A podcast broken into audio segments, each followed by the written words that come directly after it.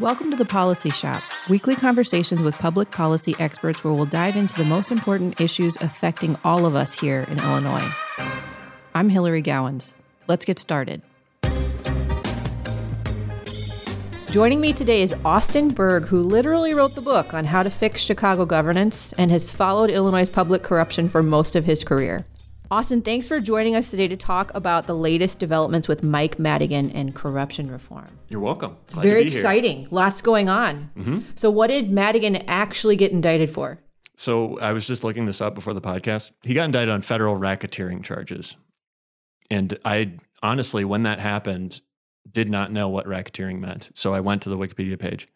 Here's the definition a type of organized crime in which the perpetrators set up a coercive, fraudulent, extortionary, or otherwise illegal coordinated scheme or operation, parentheses, a racket, to repeatedly or consistently collect a profit.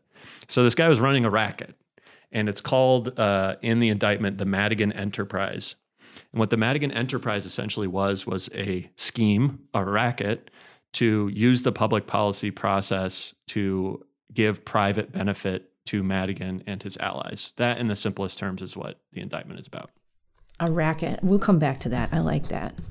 What a good umbrella term for yeah. a lot of the things that are wrong in Illinois. And I think the what's interesting about this racket is that it's very different than the racket of patronage that we've grown to know about or is sort of like cartoonishly depicted in Illinois, which was a real thing in the Daley administration, where and Madigan came up in this administration. His his first job was a patronage job for the Daley administration. He worked on a garbage truck. His dad was like a local ward superintendent, got out the vote for people. At that time, in Chicago and in other places in Illinois, you explicitly, as part of your job, your public taxpayer funded job, your responsibility could be getting out the vote for a candidate. And if you got this many votes out, you could get a job for the for the state or for the city, right? That was legal. That happened. Uh, and there were there was a, a, series of consent decrees in the 70s and 80s called the Shakman decrees that essentially outlawed that brazen type of corruption where it's like you vote for me and support me, you get a job in the public sector. So Madigan came up in that system. He definitely had patronage hires in that system. There's a great interview with him uh, on the history of the Daley machine that he did for UIC. It's one of the few times he's actually spoken about his own career, where he talks about everyone wanted to be a ward superintendent because we knew the power of the patronage system. So he knew that from a very young age. But that patronage system, in its in its you know old school uh, construction, was made illegal by the time he was speaker. So really, the way Madigan built his patronage army was not only through state and local government, but it was also through these other means that are kind of quasi government or outside government. One of them, a great example, is ComEd, which is really at the center of this indictment. ComEd essentially requires state legislation to do anything. Like their whole business depends on what rates uh, they're allowed to charge customers set in state law. So if you're ComEd, you really care about what Mike Madigan thinks about you, and you really want to make Mike Madigan happy. And what this indictment alleges is Madigan was able to name a, a, board seat for this huge publicly traded company. Uh, he had this whole internship program where he could get people jobs at ComEd. Uh, he had basically lobbyists that they wanted, he wanted them to hire. Uh, that was one example. And another example, which we can talk about later, is on the government sector union side. So, one of the first big things Madigan did when he became Speaker was cozy up to government sector unions. Those unions gave him his political muscle. They gave him millions of dollars over the course of his career. And in exchange, they got really lucrative taxpayer funded deals. So that is sort of like old school patronage, I think, is sort of the cartoon in people's minds. This is sort of the the Madigan machine was a little bit different than that, but just as corrupt.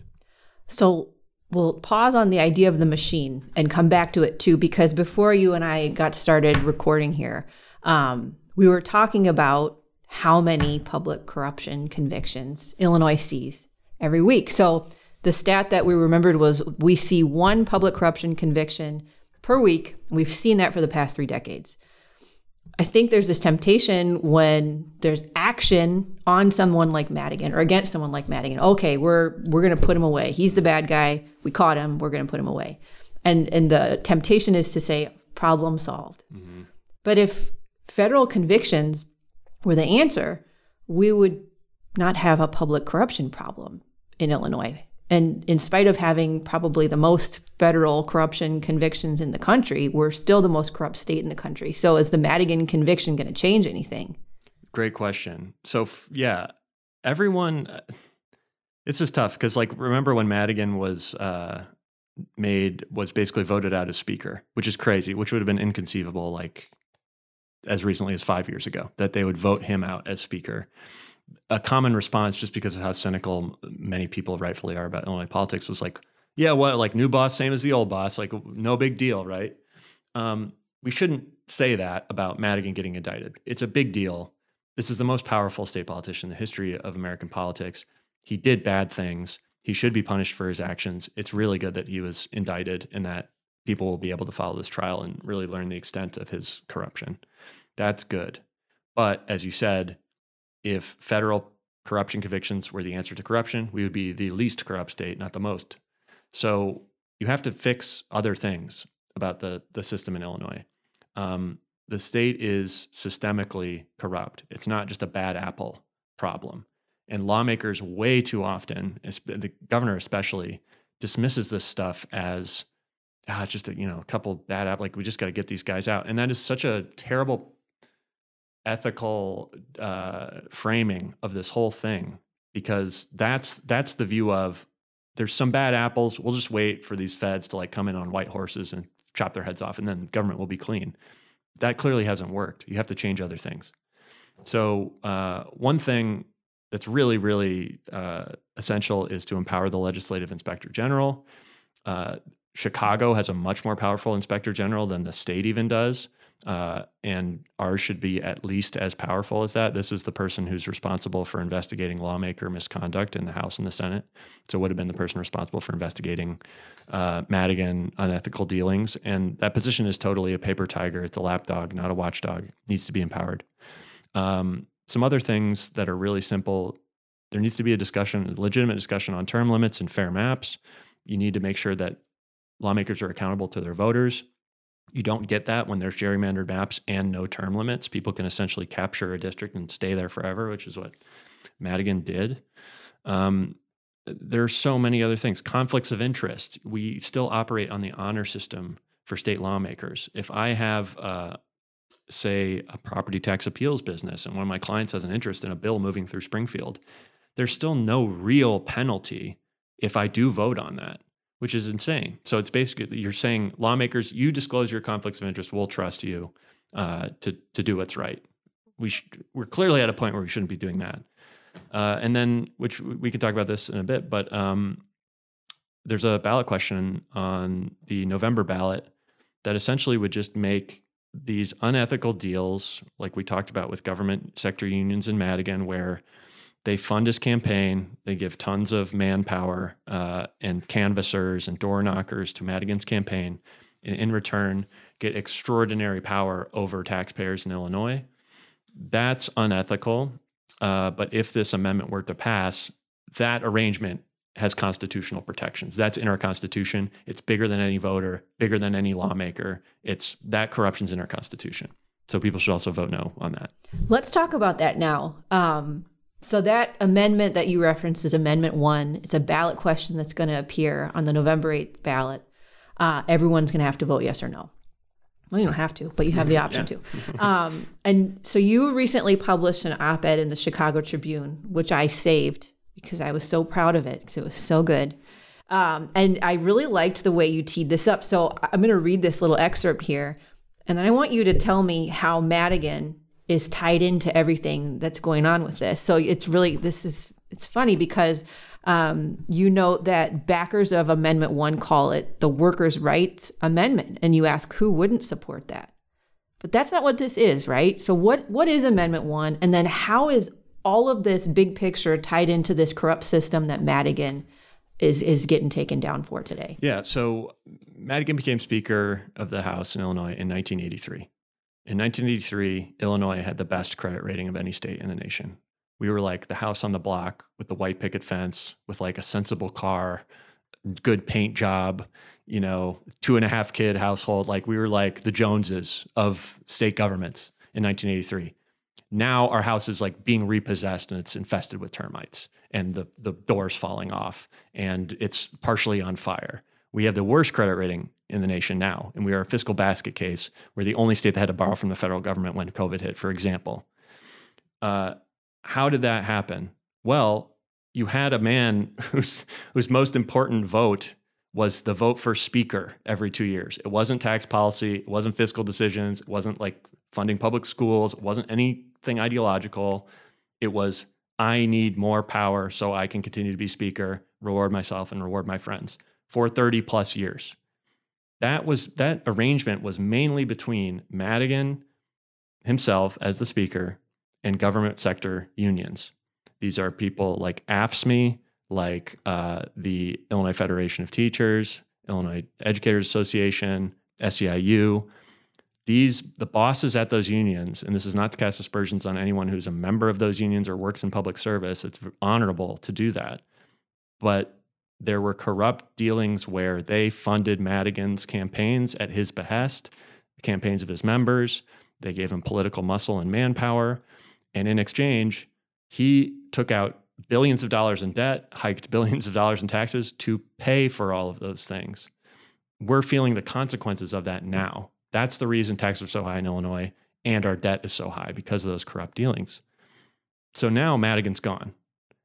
But we have this constitutional amendment on the ballot that would basically say, hey, all those really corrupt deals that you made where you gave this special interest group so much power, for example, the ability to go on strike over tons of different sorts of things, uh, way more than any of our neighboring states. So you can hold taxpayers hostage till you get a better deal. Um, unelected arbitration. So if uh, I'm the union and I'm bargaining with the government, with politicians that I help to fund, and I don't get a deal I like, I can just kind of stomp my feet and and plug my ears, and then it goes to an unelected judge who will say, "Here's what's fair," and that's funded using taxpayer money. It's not democratic at all. Those types of deals that were made, if this amendment passes, have constitutional protections. So, what does that mean practically?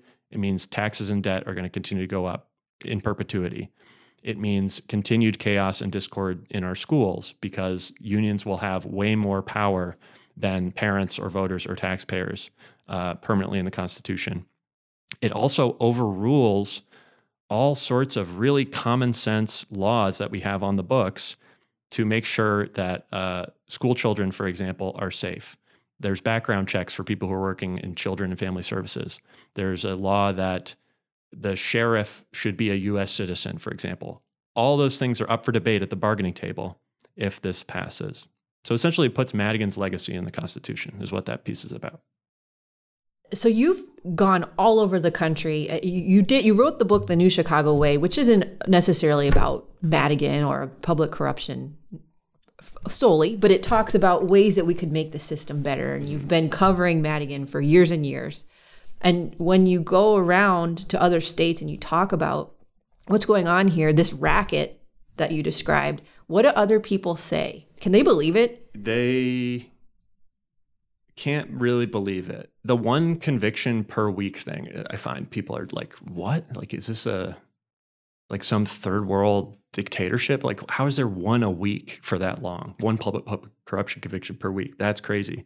The other thing I notice is in Illinois forever, the Madigan issue was so partisan. Like, if you criticize Madigan, you must be like a hardcore Republican and you just hate Democrats. But if you talk to a Democrat in any other state, they're like, "Oh yeah, clearly that's very corrupt. Like that's that's really bad."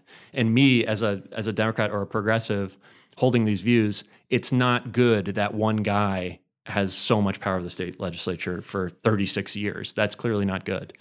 Um, so yeah, I find that in other states, the corruption issue isn't as eh, like partisan, and because political power has been held in the Democratic Party in Illinois for so long, it just seems that way to us.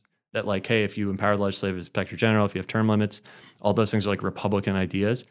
That's not the case in other states, um, and and it shouldn't be because guess what? Illinois Republicans have corruption problems too. Uh, it's a bipartisan problem and you need bipartisan solutions. All right, well, this story is not over. There will be more news about Madigan. Obviously, more work to be done on ethics reform. So we'll have you back to talk again. Thanks for joining us, Austin. Thank you. Thanks for joining us for today's episode. To keep up with all of our work at the Illinois Policy Institute and to sign up for our newsletter, visit illinoispolicy.org. If you like what you heard today, subscribe and give us a five star review. We'll see you next week for another episode of The Policy Shop.